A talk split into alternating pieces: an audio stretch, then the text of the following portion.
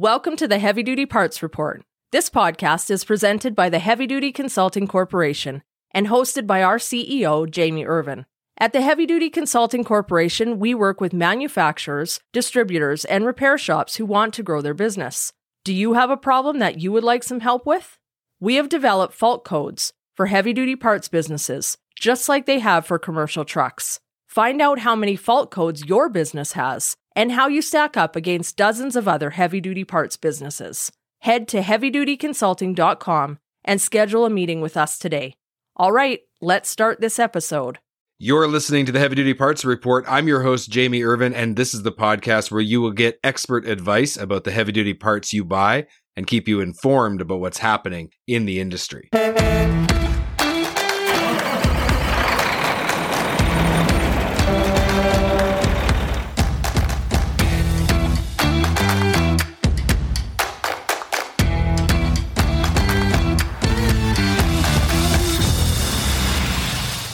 This episode is sponsored by Fullbay. If you own or operate a heavy duty repair shop, you should check out this game changing cloud based solution. And you really can have it all efficient techs, faster invoicing, better inventory tracking, and more time with your family. To learn more, go to fullbay.com slash HDPR. That's fullbay.com slash HDPR today. On the heavy duty parts report, we discuss how important it is to focus on cost per mile over purchase price. It's a mantra that I've been preaching for over 20 years, but despite the concept of buying high quality parts and having that impact your overall bottom line by getting better performance, that's an easy concept to grasp.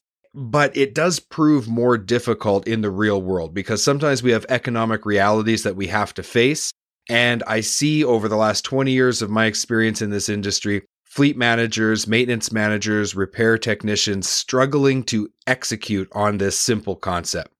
Could a change in our own perceptions about money help us not only improve our personal financial situation, but also improve our business acumen and help us to build more profitable businesses? My guest today is Vidal Espinosa of Invictus Advisors. Vidal is a unique accountant. He's got a very interesting perspective. He believes that everyone is broke, they just don't know it yet. Vidal, welcome to the podcast. Hi, good morning. Thank you for the invite. What is the fundamental reason that you feel people are broke, they just don't know it yet? It's plain and simple. People and business owners, mostly business owners, are scared to know their numbers. Simple as that. Most business owners and individuals think that their bank account it's their financial statement and they take everything from there. Ultimately, when we sit down with them and show them their numbers, they're broke. Literally broke. They're working 24 hours, 7 days a week for nothing or peanuts. And they think that they're making millions, and they're not. It's interesting that you talk about being fearful of knowing their numbers because I've done a lot of business coaching in the past and I've seen that over and over again. Where does the fear come from? They really know that they're not doing well in their businesses or in their personal finances. So if I ignore or if I don't open that envelope that has the uh, bank statement, then I'm okay. If I don't know, there's no problem. But that's not the reality. If you ignore it, the problem is going to still be there next month and the following month and the following month. You're just living paycheck after paycheck or invoice from invoice to invoice from from what your uh, uh, customers are paying you, and that's it. You're not generating wealth. You're not generating an estate. You're not generating revenue profit for yourself. Okay, so if we're not going to put our heads in the sand and ignore the problem, what should we be doing differently? Tackle everything head on. If you know your numbers, basically, you're going to be able to make wise decisions in your personal life and in your business. Okay? It's very, uh, I have an example for you. We have one of our clients, they are in the business consulting, right? Business consulting, And we sit with them once a quarter and we show them their financial statements. When I email them uh, their, their monthly financial statements, it's on you, on the client, to open that email that contains your numbers. Mind you, it's not on you to fully understand those numbers. That's why you hire professionals like us to read you that report card and dissect the information that it's containing those numbers. So I sit down with them and they come extremely aggressive to us and they say, Why are you showing us that we have half a million dollars in profit for the third quarter? And I'm like, You do have a half a million dollars in profit. But where is it? Is somebody embezzling the money? It, do they owe us? I'm like, No, the money was sitting in your bank account, but guess what? You spent it. No, I have not spent it. Yes, you have. And I pull out another numbers, and here it is $20,000 here, $30,000 there, a shopping spree in Bloomingdale's for $25,000, a half a, a $100,000 in furniture. Oh, all those are business expenses. I'm sorry, but those are not business expenses. So they're broke. And they, they just didn't know that they were broke. And I'm like, it's your responsibility to read those numbers. It's too much information. I don't want to deal with it. That's the problem. So I'm just curious in that story, how long does it actually take for you to have that meeting and kind of just interpret the numbers so that uh, a business owner can get their head around the realities? We send financial statements to all of our clients once a month. At the end of the month, we close the books because we don't do bookkeeping. We do accounting, tax planning, financial planning because everything is cash flow. So by sending them those financials, it's on the client to open that email and review those numbers. If we don't hear from them, we took the proactive action to send them those financial numbers so they know them. They need to be proactive and send us the questions because we don't know what questions they have based on those numbers. We are not in their business. We're not in their office on a day to day operations. So if we don't hear from them, we assume that those numbers are in accordance to what they think or they believe their business is doing. So when I sit down with them once a quarter to go over that quarter to plan and to project and to do whatever needs to be done as their CFO, that's when we realize hey, there's something wrong, not with your business, but it's you with your being a business owner. And uh, we found out that it's more common than not. Business owners are scared of their numbers because they really know that they're not doing as well as they think they are. But if they don't know those numbers, as you say, their mileage, controlling their expense per mileage, they're never going to be able to control and reduce those costs to make their business more profitable and take more money into their pocket it's on the business owner. So, what is the impact that you've witnessed personally on people in a personal way, like their personal lives? What's been the impact there? I'd love to hear a story about that. Uh, the same client, they realized that they were overspending in their day to day personally. Now they're trying to control the costs in their business, but we actually proposed to them hey, we're going to put you in a personal budget, meaning you're going to have a payroll like every other mortal out there. You're going to be in a salary and you're going to live on your salary. Now, your business, it's going to become more profitable because we're going to be able to reinvest those profits into the business, generate more revenue, and ultimately generate you more. So it actually changed their, their way of life and it actually make them more accountable on their own personal finances. Earlier in my career, I wrote an ebook called The Blueprint of a Great Business. And one of the things that I talk about in that book is that it's important to look at your business like it's its own entity. You have personal finances, you have a personal budget and personal bank accounts. That's you. That's your entity. The business that you own is is a life form all on its own.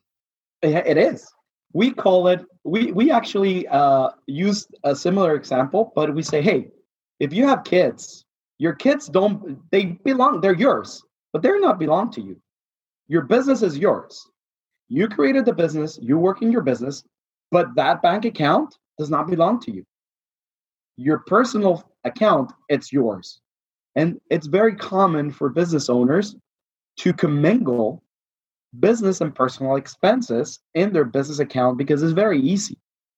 I understand it's your money, it's your company, but by doing so, you don't have healthy information to make wise decisions to grow your business. You started a business to generate wealth. You did not start a business just to be self employed. Yeah, you, you own a business, you don't want to own a job. yeah. You're listening to the Heavy Duty Parts Report. I'm your host, Jamie Irvin, and we've been speaking with Vidal Espinosa of Invictus Advisors. Vidal, there is plenty of opportunity for fleets to improve their profitability. And one of the those opportunities is to focus on cost per mile over purchase price when they're buying heavy duty parts. So this is in the scenario of when they're maintaining the equipment that they've purchased. From an accountant's perspective, is that a wise strategy and what more can we be doing?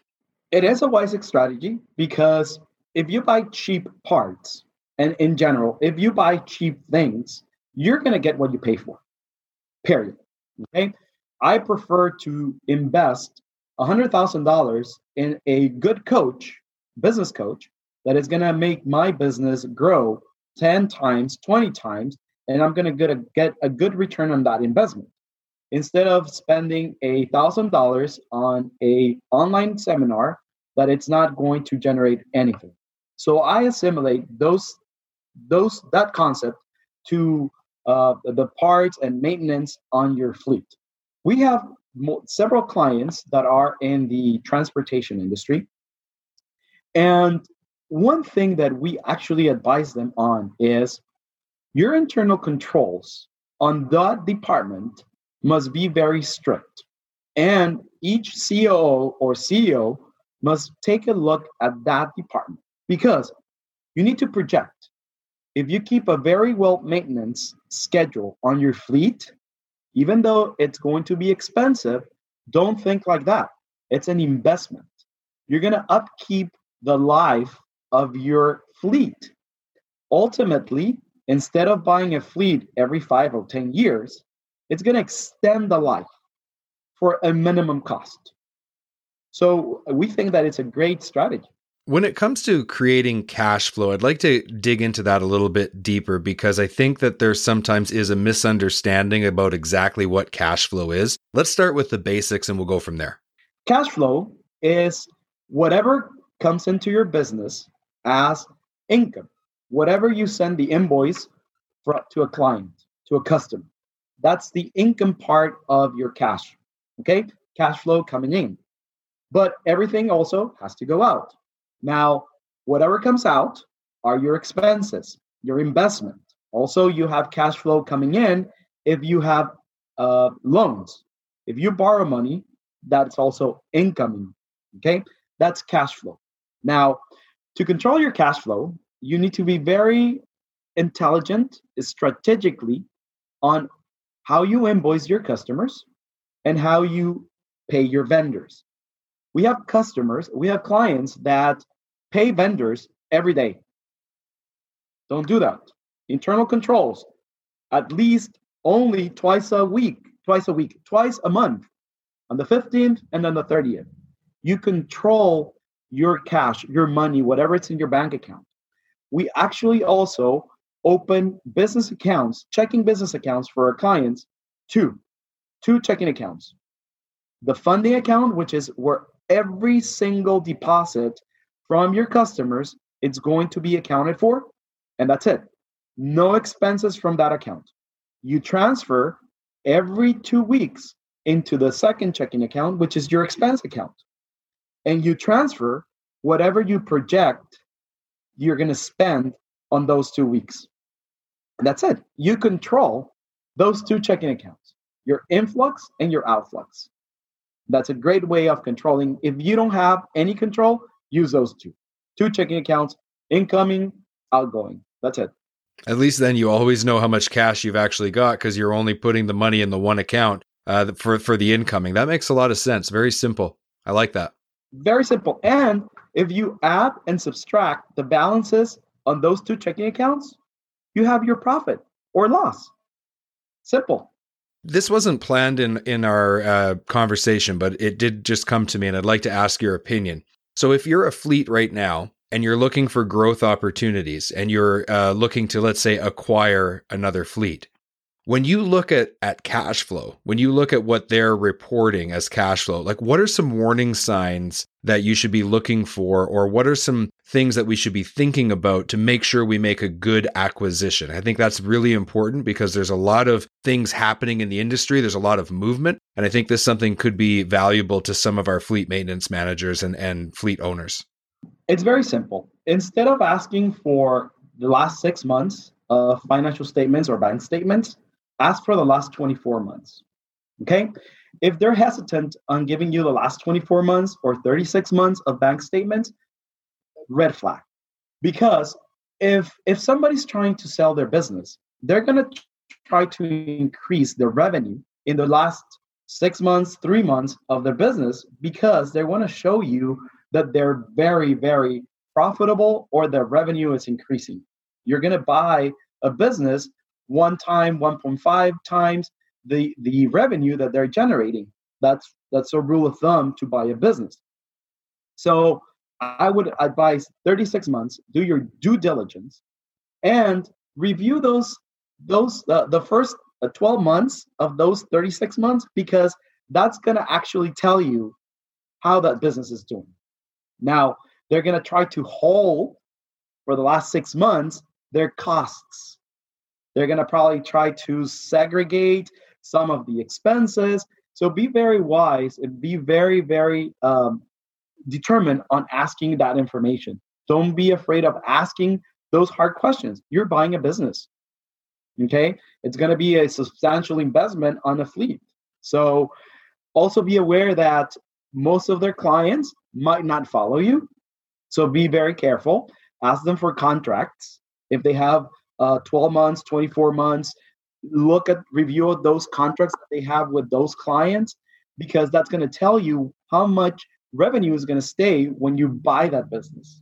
Cash flow important, very important. Okay, so those probably are my two two advice for you. So let's bring it back to the maintenance and the parts. Uh, in that scenario when you're looking at acquisition, another important thing to look at is the condition of the fleet, obviously. And if they don't have the same kind of stringent maintenance uh, protocols that you have in place, there's going to be a larger outlay of cash there to bring that fleet up to your standard. So that's definitely something to consider. In your experience with the the fleets that you work with, though, how have you seen a change in the way that the fleets operate and, and maybe the impact on their profitability as you've helped them to implement the strategies that you've been talking about today? Everything comes to internal controls.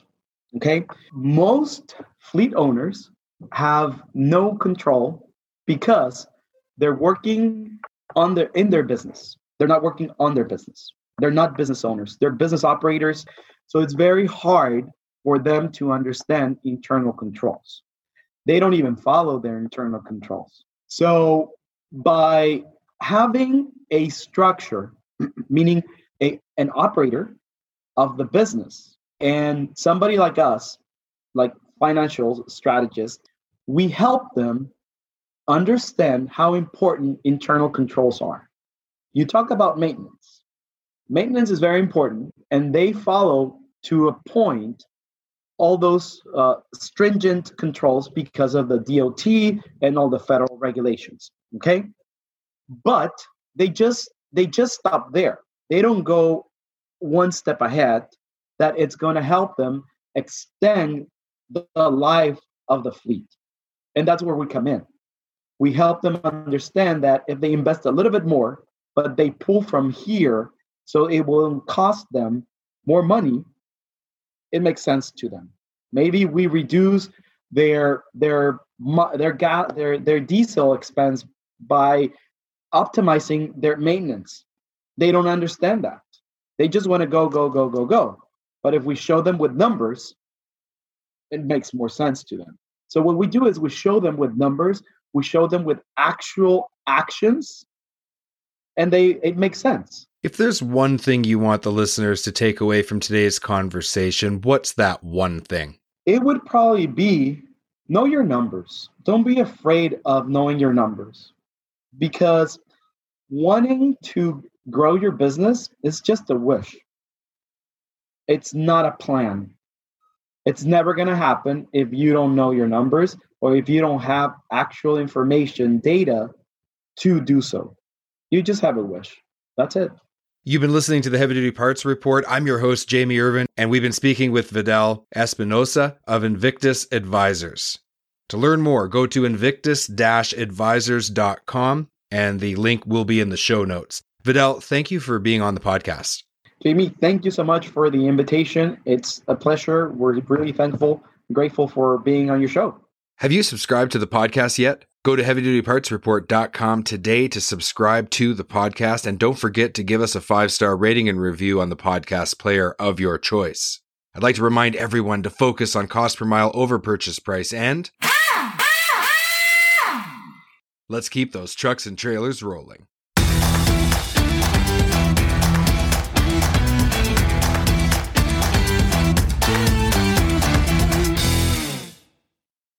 HDA Truck Pride is the heart of the independent parts and service channel. They have 750 parts stores and 450 service centers conveniently located across the US and Canada. Visit heavydutypartsreport.com slash HDA Truck Pride today to find a location near you. Again, that's heavydutypartsreport.com slash HDA Truck Pride and let the heart of the independent service channel take care of your commercial equipment.